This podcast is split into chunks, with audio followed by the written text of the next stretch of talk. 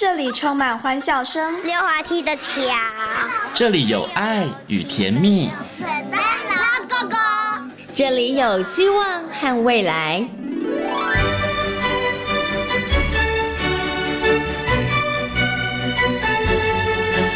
遇见幸福幼儿园，遇见幸福幼儿遇见幸福幼儿遇见幸福幼儿园。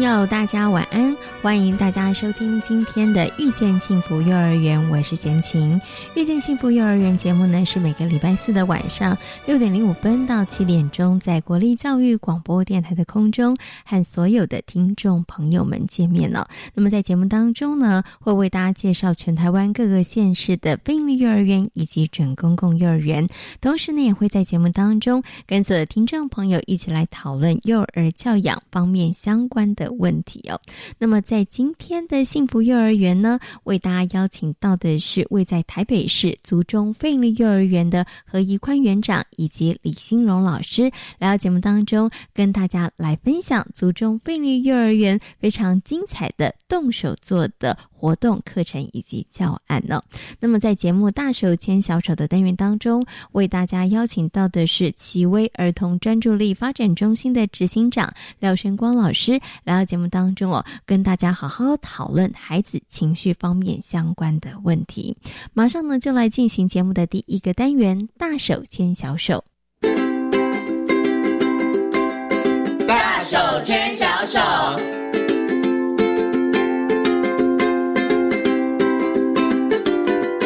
教育广播电台，您现在所收听到的节目呢是遇见幸福幼儿园，我是贤琴。接下来呢，在节目当中，我们竞选单元是大手牵小手。那么在今天单元当中呢，很高兴的为大家邀请到奇威儿童专注力发展中心的执行长廖生光老师呢来到节目当中。我们今天呢来跟所有的听众朋友、跟所有的爸爸妈妈还有老师们呢来好好谈谈孩子的情绪，他到底是怎么一回事哦。那首先呢，先跟我们的光光老师问声好，Hello，光光老师你好。好。各位听众，大家好，我是光光老师。嗯，其实啊，提到了孩子的情绪呢，很多的爸爸妈妈跟老师都伤脑筋，而且呢，他们好像普遍啦，我有稍微抽查一下，大家的反应都是：哎，现在小孩子情绪怎么那么差呀？以前的孩子好像比较逆来顺受，以前的孩子好像情绪控管比较好，所以就不晓得是以前的孩子情绪控管比较好，还是以前的孩子比较会忍耐，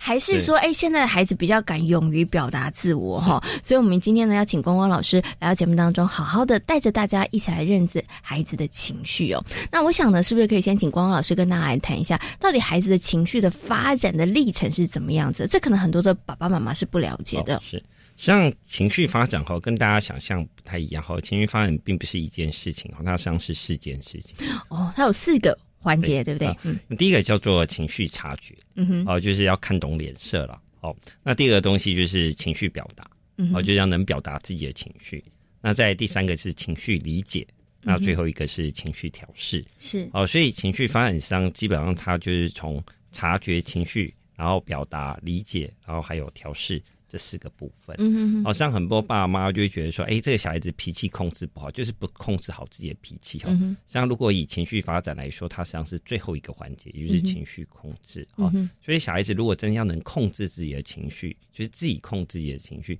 基本上大家到五岁半以后他才出来。嗯，是。所以很多时候我们是过早的呢，就要求小孩子控制，然后呢又过早的放弃控制他。是啊，所以现在小孩子脾气就变得很大哈。那呃。正如贤琴刚刚讲的，就是说，哎，这个以前的小孩子好像脾气都比较会比较好啊，对啊，怎么现在小孩子变这么奇怪？好像很简单，就是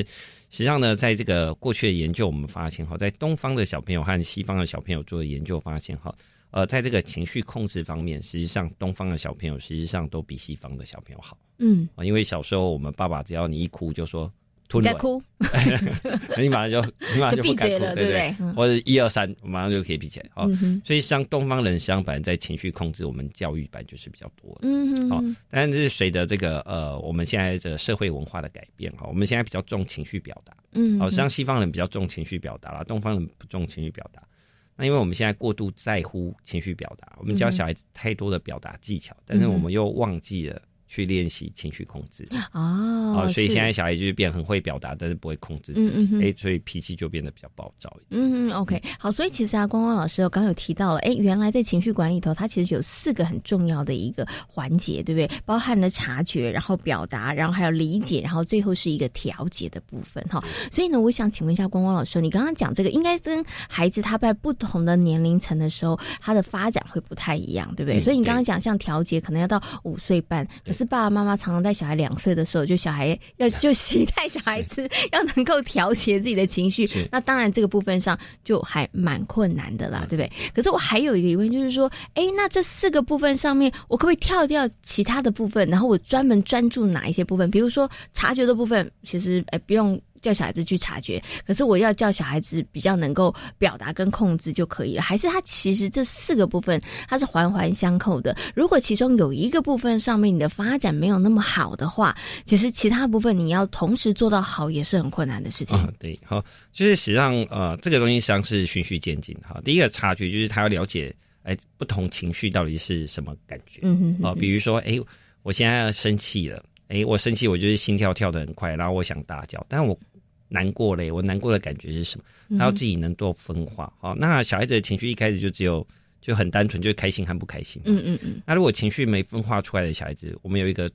就是大部分爸妈都会说这个小孩子特别拗。嗯嗯。哦，什么叫拗？就是他不懂得他到底自己在生气还是在坚持个什么东西。对，因为哎，你要去安慰他，他又不让你安慰，对不对？哎，但是呢，你要走，他又跑过来打你。对。啊，这就是很拗嘛，就是拗脾气。好，那实际上不是，是这个小孩子在。呃，对于自己到底是生气还是难过的分化卡住，嗯，哦，他自己也搞不懂他自己是什么，所以人家要安慰他，要抱他，他又想把人家赶走。哦，他自己搞不懂自己的情绪是怎么一回事，就是。那呃，既然分化没有出来，那他呢，他察觉就是有困难嘛，他要表达的时候就没办法释切，嗯，哦，所以一定要先会察觉，然后才会表达。是哦，那哎，你能了解自己的心情，那你才能去观察别人的心情，嗯嗯，对对，哎，那。你才能察觉，就是你才能理解，嗯，哦，就是理解就很简单，理解就是，哎，我看到别人生气，但我晓得他在生气什么，嗯，他不用跟我讲说，我告诉你，刚刚拿我的东西，我生气了，我一看他的脸，哎，我刚刚有碰他的东西，哎，我就可以推理出。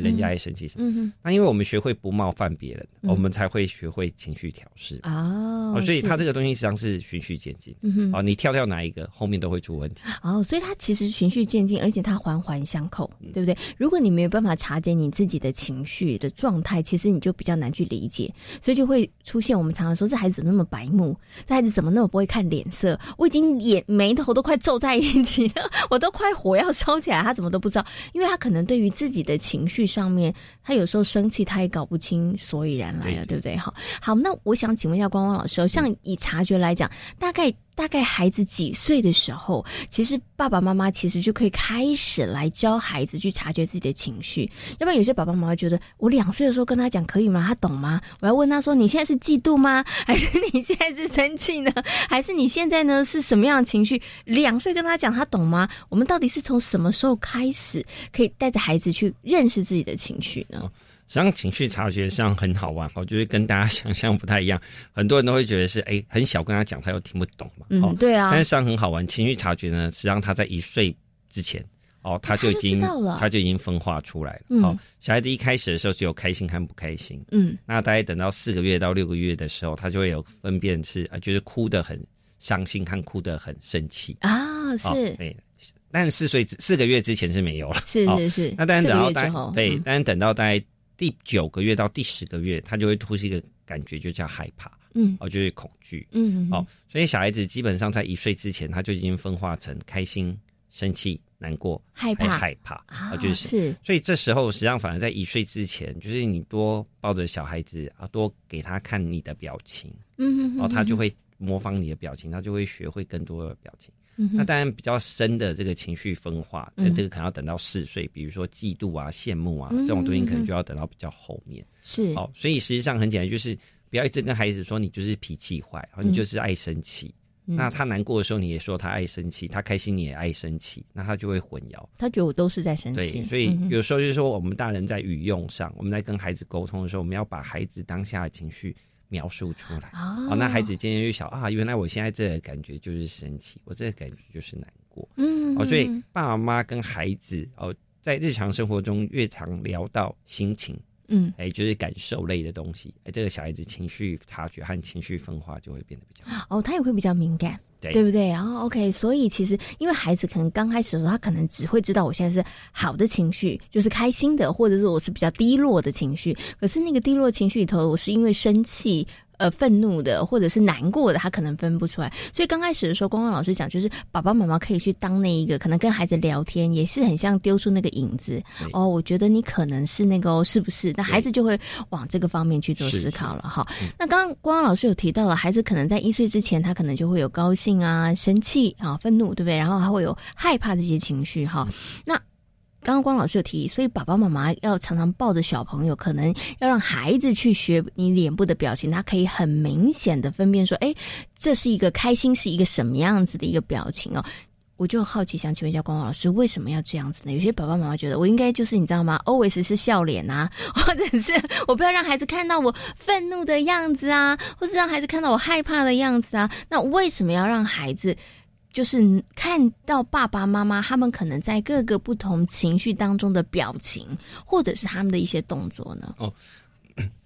这个东西很好玩哈，就是说，实际上我们都会觉得，就是哎，就是呃，但是我们希望爸妈吵架绝对不要在孩子面前，嗯，因为小孩子的情绪有一半也是模仿的嘛，是，嗯，就是哎。如果爸爸妈妈脾气很暴躁，这个小孩子当然脾气也很暴躁。好，但也会碰到另外一个极端的情况，就是这个爸爸妈妈从来都没有生气过，都是在笑的。嗯，哎，那这个小孩子就很爱笑嘛？不一定。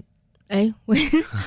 可是他没有模仿，他模仿的对象是妈妈，妈妈一笑应该也爱笑。因为很简单，因为大人已经会情绪调试。我今天被人家冒犯了，对不对？哎，我会去哦，比如说啊，那我去做个 SPA 呐，对对哦，我去运个动，我去做个瑜伽，哎，我把我的情绪宣泄掉。嗯哼，哎，所以因为我情绪宣泄掉，所以我就可以一直保持笑容。嗯哼，但是小孩子他看你一直笑，但是他被冒犯了，但是他没有学会情绪调试啊，那这时候怎么办？他就一直忍忍忍，然后就爆炸。哦，所以上可能跟爸爸妈妈想象不一样，就是有严重情绪障碍的小孩子，他的爸爸妈妈不一定是很凶的，嗯，然后有些是一直笑的，哦，小孩子扯着他妈妈的头发，他妈妈还微笑说要小力一点，哦，那这个东西就会变得很好嘛。我说情绪像是丢接球，因为我丢一个球给你，丢一个球给我，嗯哼，好，那今天如果人家冒犯你了，你就是要保护你自己，是。那所以呢，不是跟孩子，就是说，哎，今天不管怎样，我们就是一直微笑面对孩子。哦，你要让孩子能察觉到，哎，妈妈也会难过啊，妈妈也会生气。嗯，哦，正常的跟孩子做情绪的交流，嗯，相反而对于情绪教育是比较好。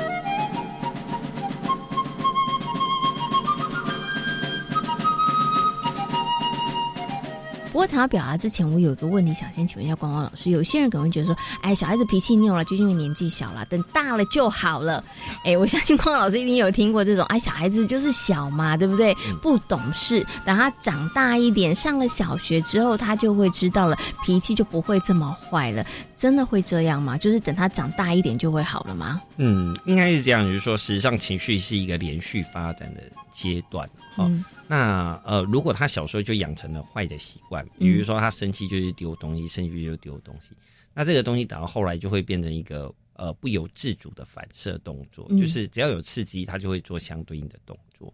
所以反而是你越晚去，就是我们小时候都是包容他，但是越晚去处理，哦，那我们所谓处理不是处罚啊，比如说通常处理方法有转移法。嗯啊，比如说，哎，他快要生气了，哎，我看状况不太对，我赶快把他转移注意力，让他去注意别的东西。嗯哼，哦，或者是说，哎，我们用安慰的，哦，就是请，然后来你过来，哈，那老师跟你讲一下，哎，我们去安慰他，哦，或者是帮他把他想要讲的东西讲出来，好，去避免他一直去重复这个负面的行为。好，因为负面的行为是这样，我们通常说小孩的情绪，哈，如果发生的是呃单一事件，就是。突然的，就是人难免走路意外跌倒了，这就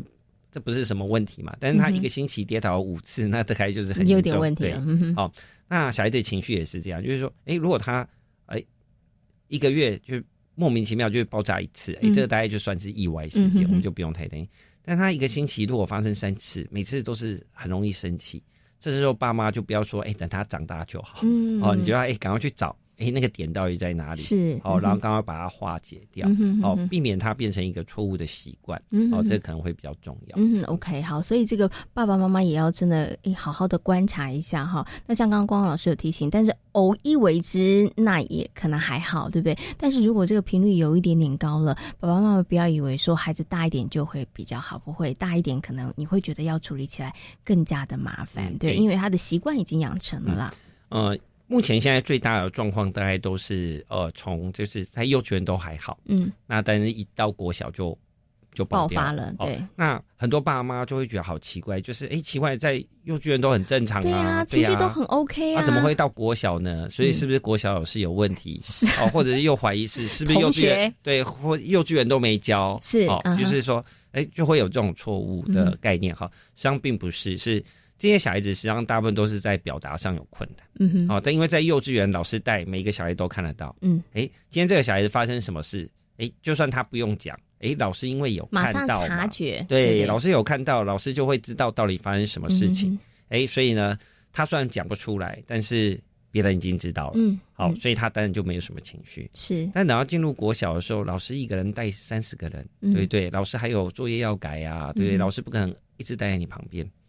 啊，这时候如果出事情，他讲不出来，啊，别人马上讲出来，嗯，而他受到觉得他自己是被冤枉的，他很容易就情绪爆发，哦，所以反而是在小时候，我们赶快去做情绪解决。好，避免他长大的时候有情绪冲突，啊，这样反而比较重要。是 OK，所以刚刚光光老师有提到一个重点，所以孩子可能在情绪表达上面出现问题的时候，就是有苦难言啦。你当他真的是有委屈说不出来的时候，那他可能就会有一些可能暴力的行为，或是一些比较激动的行为。所以我们要教会孩子怎么去察觉情绪，要教孩子怎么去表达情绪这件事情，也也是非常重要的哈。表达情绪这件事情，它是不是就跟语言发展也会有关系？就是对对，就是你能不能够。说出来，我现在的感受是什么？是，哦，就是如果在目前来说，我们在做这个研究统计后，就是在四岁的时候，小孩子的语言表达能力，嗯哦，是否良好，哦，会影响到他在国小一年级，哦，会不会有情绪困扰，哦，它是最重要的指标，嗯，哦，反而跟表情，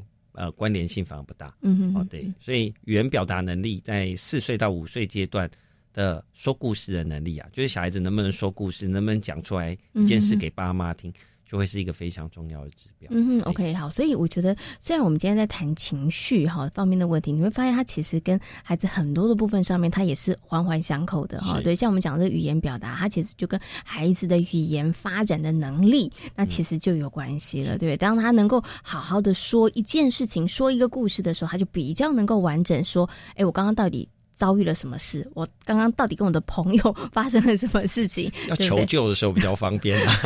没错，就不用他一直猜，一直猜哈。可是当他会表达之后，接下来我们就要谈了。刚刚其实光光老师讲另外两个关键，就是哎，我觉得调试这件事情也非常重要啦，对不对哈？那调试这件事情呢，我觉得就是到底要怎么让孩子？有些爸妈就说。哎呦，就你知道情绪，我觉得很多的爸爸妈妈、大人对于情绪看待的方式也都是隐忍哦，对，对，就是算了啦，我就不跟你计较啦，对不对？他就隐忍，所以他可能也教他的孩子，也许也是用隐忍的方式，对不对？就觉得说啊，那没关系啦，别不用太在意，你下次不要跟他玩就好啦，你就不要去跟他争吵，叫这是一个好的在情绪的处理的方法嘛？就是呃，我不管他，就把他丢开。这个。情绪调试基本上并不是忍耐哦，那我们经常会把这个情绪调试跟就是忍耐了，就是哎，你要你就不要感觉到，就要就不要生气，不要哭嘛。对，那就对我们来说比较情绪调试，大家应该是换成另外一个想法哈。情绪调试实际上它大约它是一个就是运用策略来避免自己不舒服的感觉，哦，这是它的定义啊。那比如说，哎，今天。我们呃，有人冒犯我了，我可以有两个选择，一个是据理力争，另外一个是我去做其他的事情，我就暂时不要理他。嗯哼。好，那当然还有另外一个方法，就是策略，就是转移。哦，转移就是说，哎，我把注意力转移到其他的东西上面。哦，那比如说，哎，我现在。觉得他很烦，那算了，我去溜，我去溜滑梯或荡秋千。我回来我就觉得啊，也没什么事。嗯哼，所以我让自己脱离那个不舒服的状态。嗯，好，那策略实际上有蛮多种的，有些人是用语言策略，有些人是用动作的策略，有人是用转移注意力的策略。但是这边可能要最强调一件事情，就是我们用四岁来做一个界限。嗯哼，好，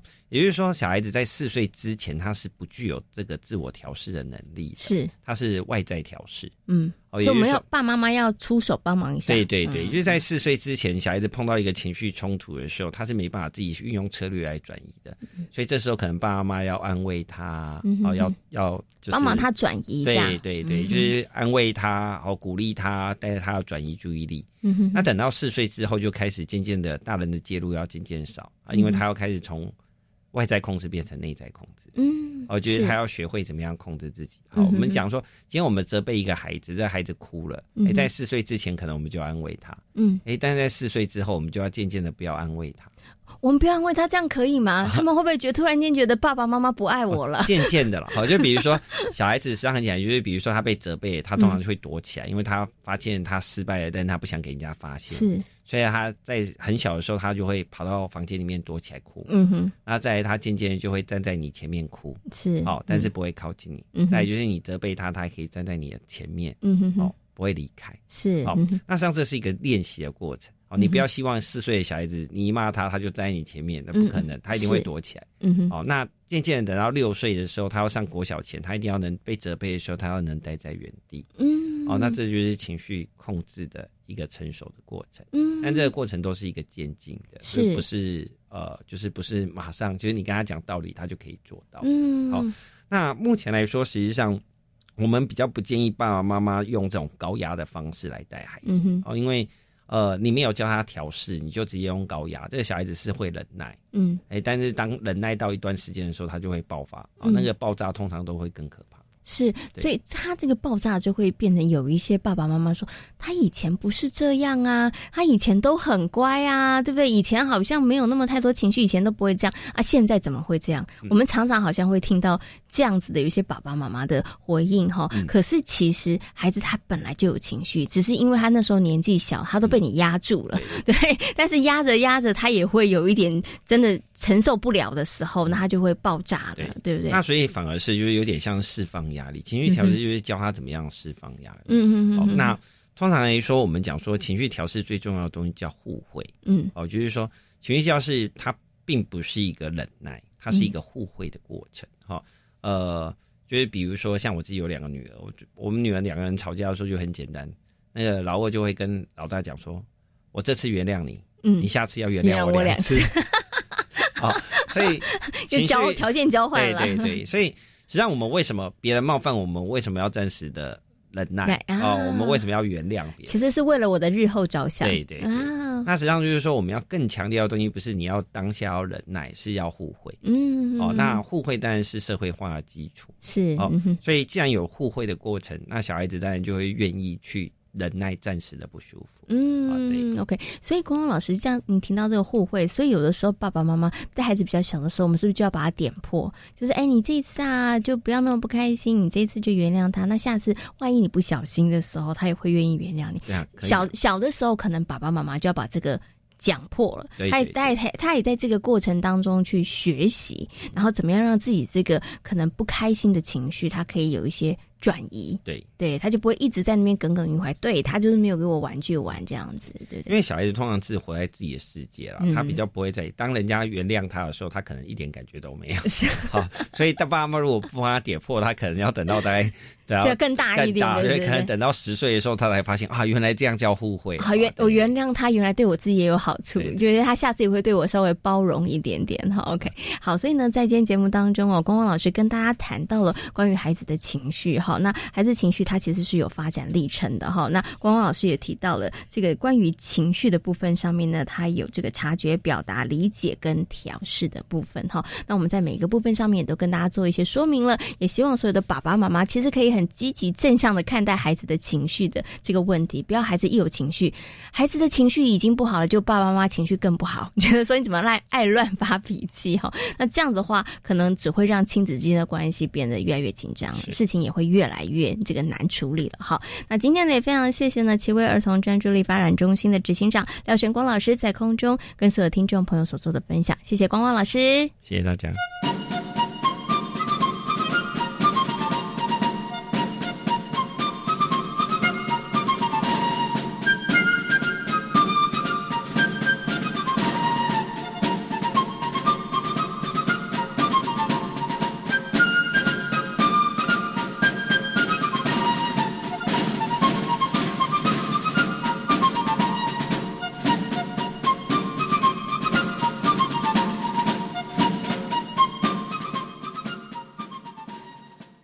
我是苗栗大仙医院谢维忠医师。国内疫情虽已趋缓，但提醒大家，年假期间防疫不松懈，随时注意手部清洁，多使用肥皂洗手或随身携带干洗手，保持适当社交距离，在人潮拥挤处可佩戴口罩。咳嗽或打喷嚏时，记得用衣袖遮住口鼻。另外，也请业者执行十连制，以落实相关防护措施。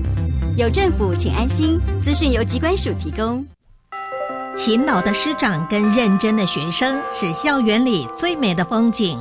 老师一定可以让孩子更好。谢谢老师为我们找舞台。谢谢老师鼓励我学习。谢谢老师陪伴我。欢迎上教育电台官网 China Plus 主题频道，欣赏在教学路上让孩子更好。二零二零师铎奖暗赞，耶赞哦！时薪四千元，免费到五星级饭店玩派对直播。本来以为拍完片就没事，但却一直被要求拍摄，不然就会将裸照、影片寄给亲友。小心高报酬又轻松的工作陷阱，往往比你想的还要可怕。您在网络上如果看到儿少色情、霸凌等内容，或是私密影片外流的情况，都可以跟 iWin 网络内容防护机构申诉。以上广告，教育部提供。大家好，我们是台湾弦乐团，我们都在教育广播电台。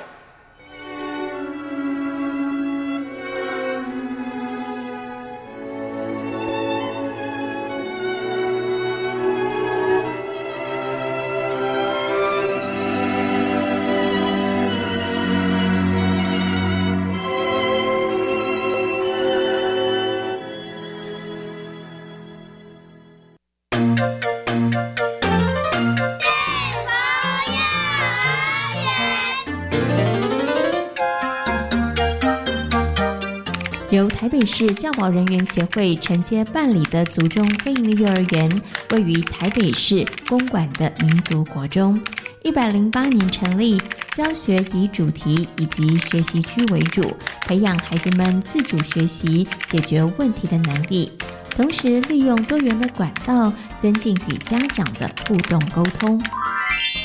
在今天幸福幼儿园的单元当中呢，先请来到了族中飞营的幼儿园，很高兴的呢，要为大家访问到我们的何一宽园长，还有我们的李新荣老师呢，来跟所有的听众朋友好好来介绍族中飞营的幼儿园他们的各一些课程的特色。首先呢，先跟我们的园长问声好，Hello，园长你好，嗨，你好，我是宽宽园长，嗯，宽宽园长好，另外一位是我们的蓉蓉老师。嗨，我是蓉蓉老师。好，有没有发现，在幼儿园工作的老师们都有很可爱的名字哈？我想是不是可以先请我们的宽宽园长跟大家来谈一下哈？因为其实族中非营幼儿园呢，它的教学特色上面呢，其实跟很多非营幼儿园是一样的，它有学习区，然后有这个主题教学哦。那其实除此之外呢，在族中非营幼儿园，它也很强调小朋友要有动手做的能力，然后你们创造了非常多让孩子动手做的这个机会。我想是不是可以先请宽宽园长跟大家谈一好了？为什么你们在这个部分上面会特别的希望可以还给孩子这样子的一个学习的机会或者是体会呢？嗯，动手做的部分，我们其实是比较希望孩子从呃日常生活的一些感受，然后从实际的动手操作去学到一些经验，然后把这些呃操作的经验变成是自己生活的能力，然后变成一个带着走的能力，这样子是。所以其实在这个动手做的过程当中，孩子他其实可以学习的比较深刻一点点，对。可是我很好奇，想请问宽宽园长，但是会不会有个小朋友，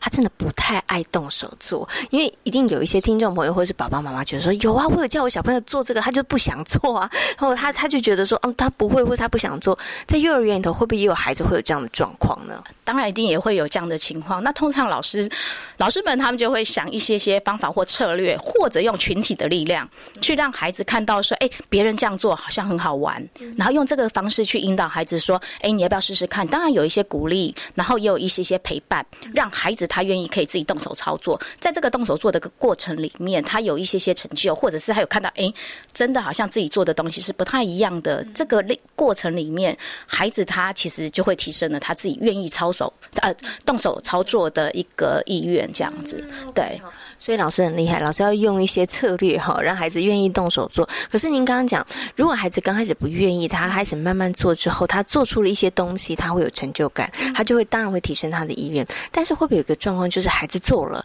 因为我真的也观察有些孩子是这样子，他愿意做，他做了之后他是没做好，他觉得别人做比较好，他会不会觉得比较挫折？他会挫折之后以后都不想再做，会不会有这样的可能？要怎么样去避免呢？呃，他没有办法避免，他一定是，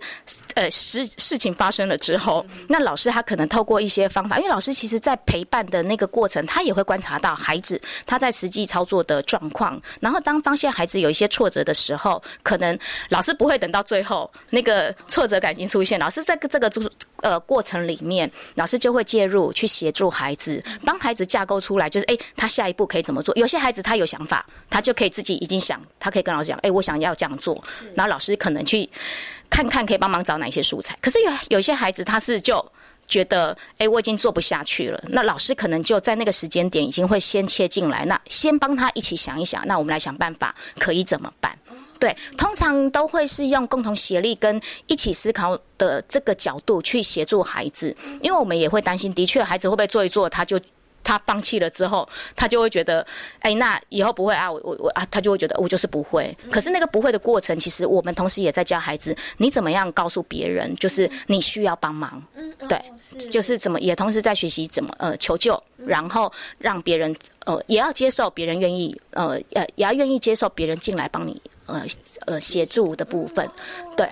嗯，所以其实即使在这个动手做的过程当中，孩子会遇到一些挫折，我觉得他好像是一个很好的学习机会。像刚刚园长说的，哎，就是孩子要知道，哎，我已经不行了，我要怎么去求救，然后我要愿意接受别人提供的一些协助，然后生活我可能在这个错误的过程当中，我要学会怎么样去做一些调整。哦，对，所以其实孩子在这个过程当中受挫也不一定是不好的事。但是刚刚宽宽园长讲的时候，我就发现老师很厉害啊，老师等于要睁大眼睛哦。虽然孩子在动手做，但是老师也要不停的观察，对不对？就是你不能等到孩子已经做到最后，他已经觉得很沮丧了，他已经丧失了兴趣了，才出手，气老师才会出手。其实不会，对，所以老师其实。所以老师在教室是非常忙碌的，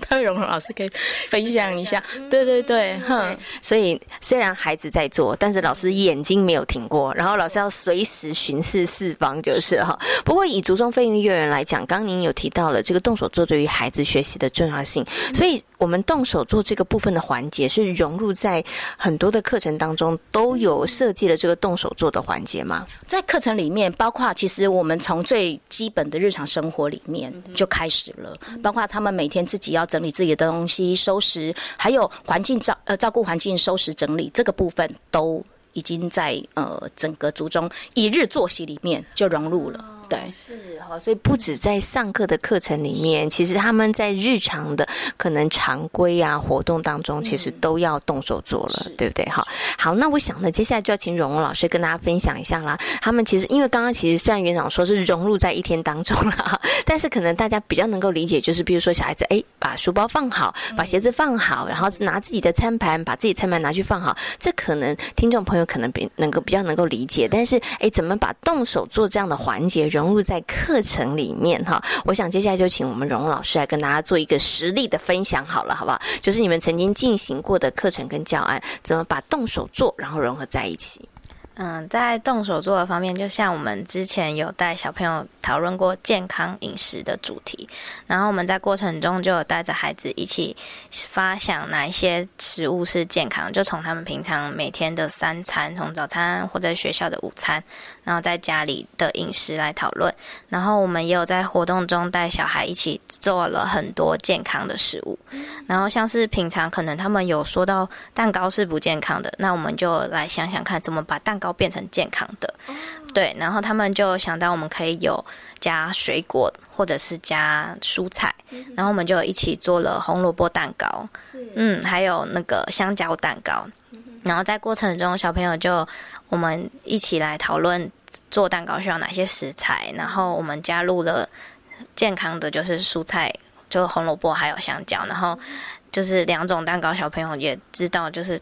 除了平常可能他们觉得那种鲜奶油是不健康的，但其实还是有健康的食物。然后动手做的部分，他们其实在做蛋糕的时候，然后在事前可能洗一些餐具啊，然后到事后收拾都加入，然后清洁环境对，都有包含在内。嗯，OK，好。所以其实因为呢，呃，饮食的健康这个议题其实很重要，可是我们大部分就是哎。问孩子说什么是健康，什么是不健康，孩子可能都可以做一些这个判断。但是我觉得加入这个动手做过程，他们可能就可以更更了解了，甚至他们可能对于一个食物怎么怎么出来的，怎么产生的，他们比如说做一个蛋糕，他可能要加入多少的原料，他们其实就可以更了解。但是我很好奇，我想请问蓉蓉老师一个问题，因为我也曾经问过小朋友说：“哎，你知道哪些东西是不健康？”小朋友其实他们都回答的很好哈，他们都知道。但是你问他们会不会吃，他们说他们也。会吃，所以我想请问一下荣荣老师，小朋友是不是也有这样的状况啊？就还是会有一些，因为爸爸妈妈还是说吃少少没关系，对。然后，但是我们在进行那个健康主题的时候，小朋友其实他们都知道，因因为真的就都都知道那些是比较不健康。然后在学校如果有小朋友看他们早餐带那种比较是巧克力吐司啊，然后他们就会提醒说：“哎，这个是不健康的哦。”然后可能小朋友就是说：“那我们下次就会跟爸爸妈妈说，他吃别的，或者是其他学校老师，我们可能有时候喝个饮料什么的。” 对，他们就说哦，龙老师你在喝饮料，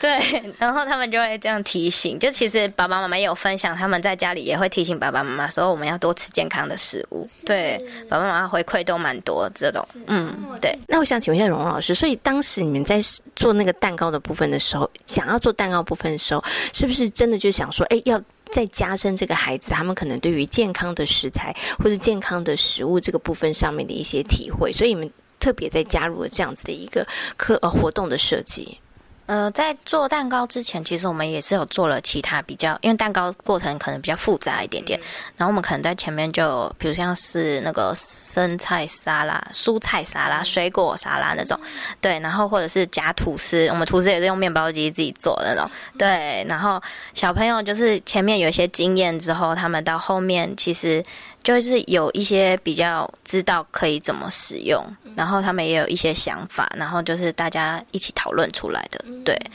就是那是比较后面一点点的活动。对，但是孩子可能在烹饪这件事情啊，说真的，可能有些家长会有点。担心，因为他可能有火啊，或者是可能会接触到电源呐，所以在这个部分上面的话，有没有家长曾经提过这个疑虑，或者是你们在带着孩子操作的过程当中，会特别留心注意什么事情，或者是会跟孩子有一些行前或者是做蛋糕前的一些教育呢？呃，我们在使用工具之前，一定都会跟小朋友一起讨论会不会有一些危险性，然后可能大家要注意哪一些安全的部分。然后像蛋糕，我们就会使用到烤箱，然后小朋友其实都知道那个就是电源。旁边或者是烤箱旁边是会热热的，所以我们在烤蛋糕的时候，其实我们老师有用椅子稍微围一下，然后小朋友就远远的看，然后他们也会互相提醒说那个很烫，不要靠近。然后家长上比较是，就是之前家长是没有提过会担心这样子，嗯嗯嗯，对。对，但是家长应该有没有吃到小朋友做的作品？他们我们蛋糕的时候有带回去分享，然后虽然就一小小块，但他们就可能一家四口嘛，切一人一口。然后但是也有小朋友就是很可爱，一放学就说：“奶奶，这个我回家自己吃，我们下次再一起做。”对，然后我跟奶奶说，然后奶奶就说：“老师，你们会分享个食谱吗？”我说：“会会会。”对，很可爱，就已经想好了。对，所以小朋友，你看他其实已经计划好了，就是我们下次要再来做哈。对，所以其实我刚刚在听蓉蓉老师分享。过程里头，我觉得，哎，孩子他真的不只知道，哎，蛋糕是怎么做成的，或是其他食物是怎么做成的，其实跟他生活息息相关的，譬如说一些电器怎么使用，使用上的安全，其实他也可以借由这样子的一个课程跟活动的过程当中，他可以了解到。哈，好，那刚刚蓉蓉老师分享的呢，是我们关于这个健康方面的议题，然后怎么样融入动手做。那我想接下来请问一下我们的宽宽老 宽宽园长啦，对，但其实。在动手做这个环节里头，其实不止融入了这个在健康的这个主题或议题当中，对不对？我们还有其他的一些课程，其实也把动手做融入在其中了。嗯，其实，在应该是说，刚刚有讲过，呃，其实最终我们在意的是呃日常生活的一个教育。那这个日常生活的部分，它其实都是融入动手做。那很多时候，我们也有一呃设计一些主题课程，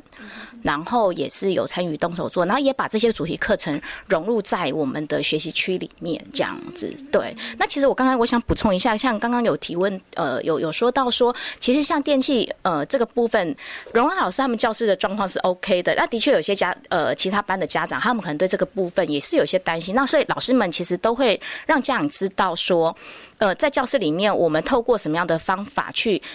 保护孩子，也。重点其实是孩子自己也要有安全意识，对，所以有些教师他们其实是会在那一个动手做的那个区域，尤其是烤箱或者是电呃电磁炉的那个位置，其实老师他们会画红框线，就是用贴地线的方式告诉孩子，当这个在使用的时候，它就会被移到那个区域里面，那就是不能靠近靠近。对，就是那荣老师他们教室是用椅子的方式，那有些教室他也是会用一些比较明显的一些呃指示的。那但是单个都会跟先跟孩子做说明，对，然后让他们去可以那个做保护自己的部分。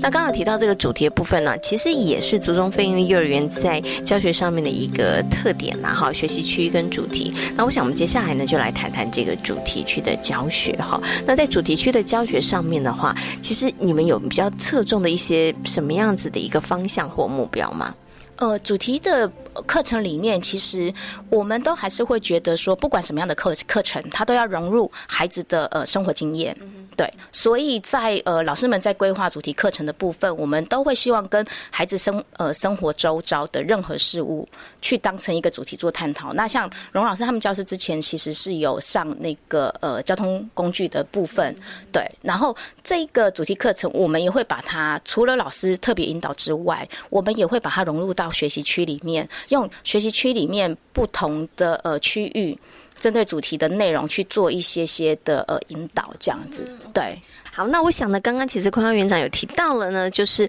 荣荣老师他们之前有进行一个交通工具的一个活动跟教案哦。我想接下来就要请这个荣荣老师跟大家来分享一下，因为呢，其实交通工具大概是很多幼儿园都曾经进行过这样的活动跟教案，对不对？但是族中进行这个很不一样，很特别。我们请荣荣老师来跟大家分享一下。嗯，在交通工具这个主题的时候，我们一开始其实也是会带着孩子来观察日常生活中有哪一些交通工具，然后因为在族中幼儿园可能有老师的机车啊，或者是哥哥姐姐国中。的哥哥姐姐的脚踏车，然后还有汽车的部分，然后我们可能先从平常观察这三个交通工具有哪些不一样的地方，或者是有共同共通点，然后有带着孩子一起去画画，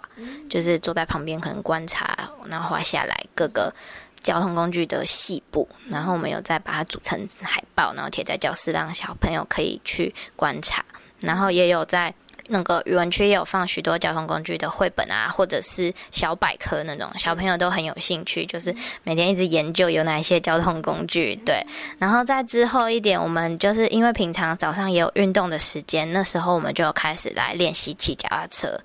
然后在骑脚踏车的时候，我们又发现小朋友可能有一些。嗯，技巧上可能越来越纯熟，然后我们想说，那我们要不要来一起考个脚踏车驾照？因为平常可能爸爸妈妈上路都要有机车驾照啊、汽车驾照，但是那你们骑脚踏车就是一起来讨论怎么样考脚脚踏车驾照，然后从我们也有让他们看影片，就是可能真正驾驾训班然后考照的过程，对，然后我们一起来讨论我们想要有哪一些关卡，然后我们那时候就。脚踏车最简单，可能就直线前进，然后可能中班那时候有中班和小班，可能中班要前进比较多公尺，对，然后之后还有那种像 S 型转弯啊，就是用三角锥的方式，对对对，然后还有像那种行人优先，有没有？不是要停斑马线？那时候我们也一起就是制作道具，就斑马线啊，然后还有很重要就是红绿灯，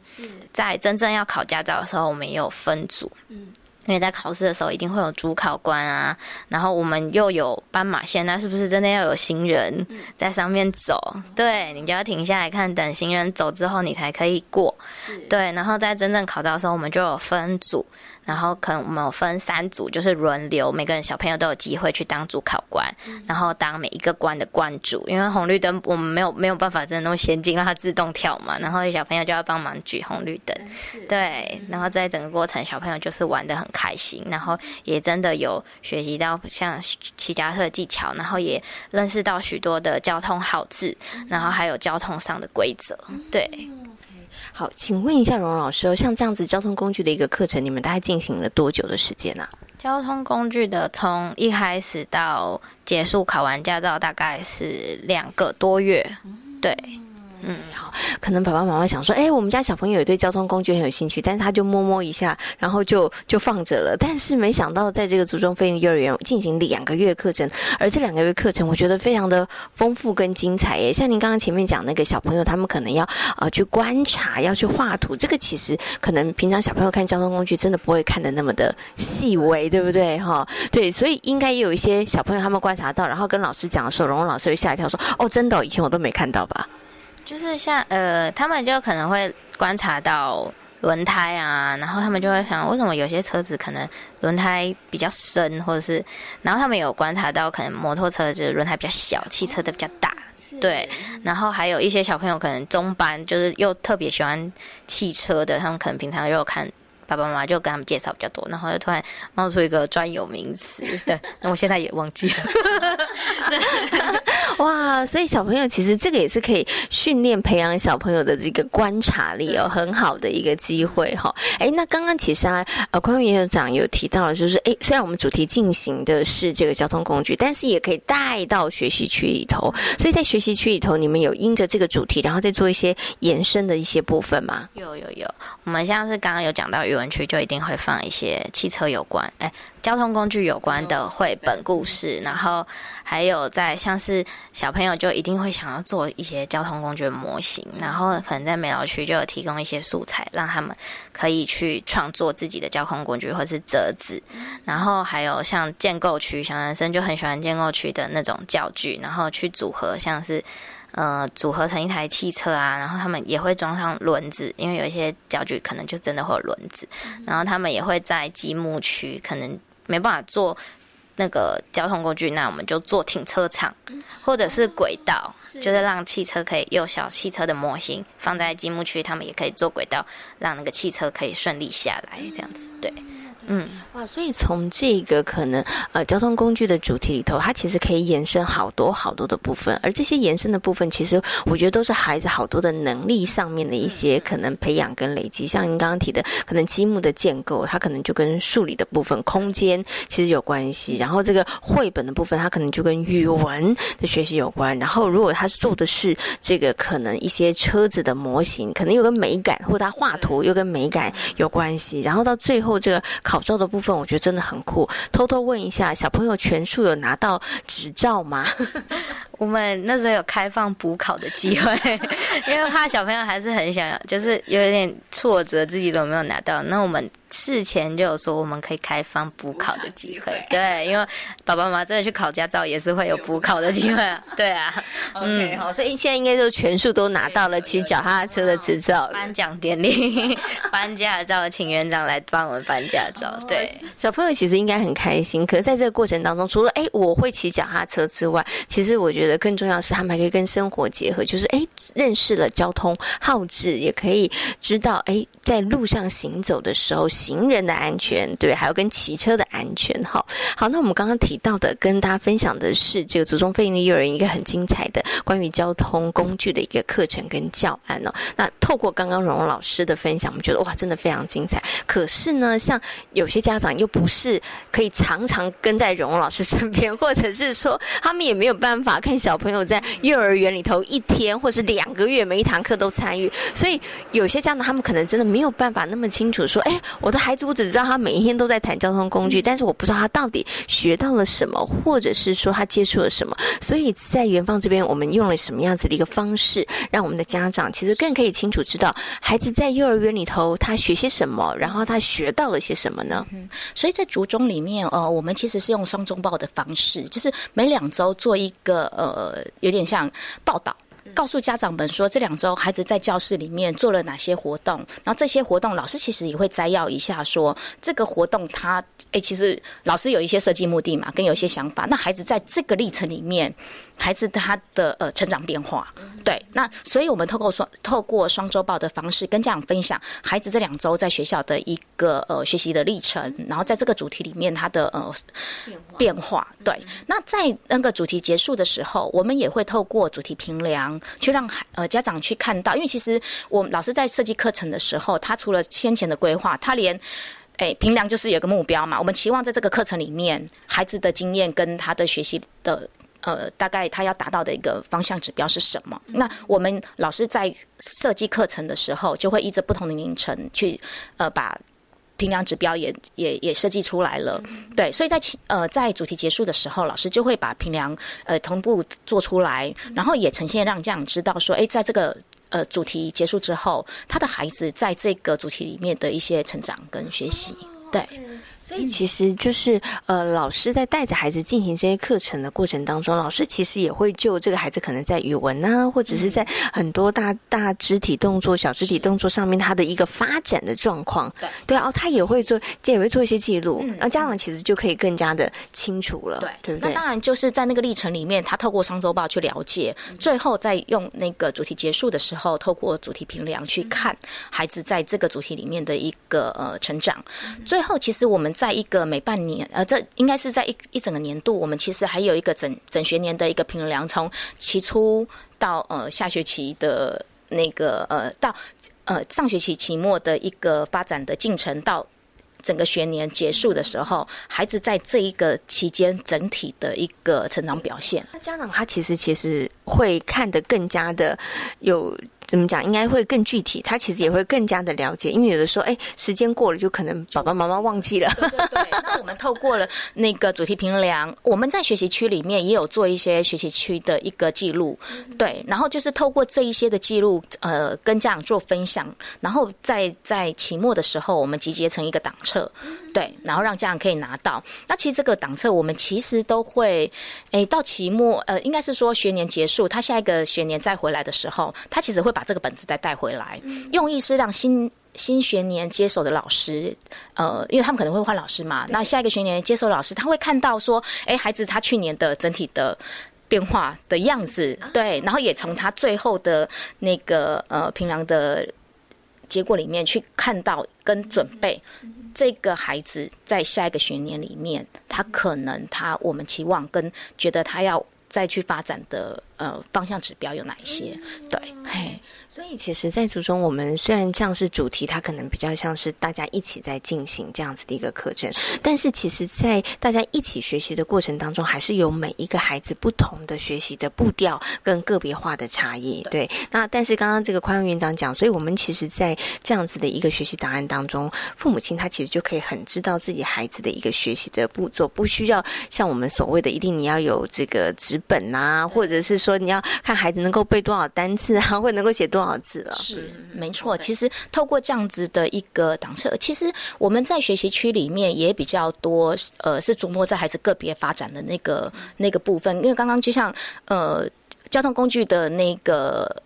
的主题里面，其实，在学习区里面，孩子他们除了呃在各区我们准备跟交通工具有关的东西内容，他们也会依着，比如说他们那时候要考考驾照，那。可能考驾照，它需要有一些呃，如果我们考驾照到考场里面，它已经有现成的一些交通工具呃或者指标，可是其实学校没有嘛，他们就要在美劳区里面去想考照，对对对，考照他们自己要先去想说自己要变成考官，然后自己要去规划说我的那个驾照厂要怎么布置，跟要有哪些东西。那这个东西就是从他们在那个课程活动经验里面去带回到学习区里面，再去做。个别的制作跟做一些讨论，然后去想到说怎么样把呃考照这件事做得更完美，这样子。所以今天从这个宽宽园长还有这个我们荣荣老师分享里头，我发现虽然我们介绍是一个一个课程跟一个一个教案，但是你会发现它每一个部分就是环环相扣的。你很难说，哎，这个就是独立，它只是主题，其实它也是跟学习区有关的。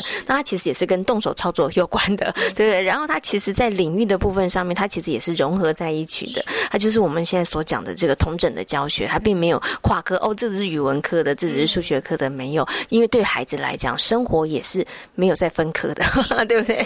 生活就是每天都在经历不都都在经历然后不同的事情哦。好，那今天呢也非常谢谢呢，祖中飞利幼儿园的宽宽园长以及呢我们的荣荣老师跟大家所做的精彩分享，感谢两位，谢谢，谢谢。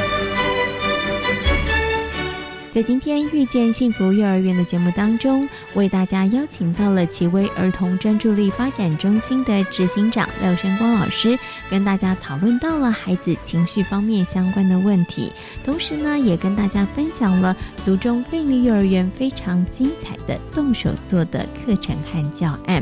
感谢大家今天的收听，也祝福大家有一个平安愉快的夜晚。我们下周同一时间空中再会，拜拜。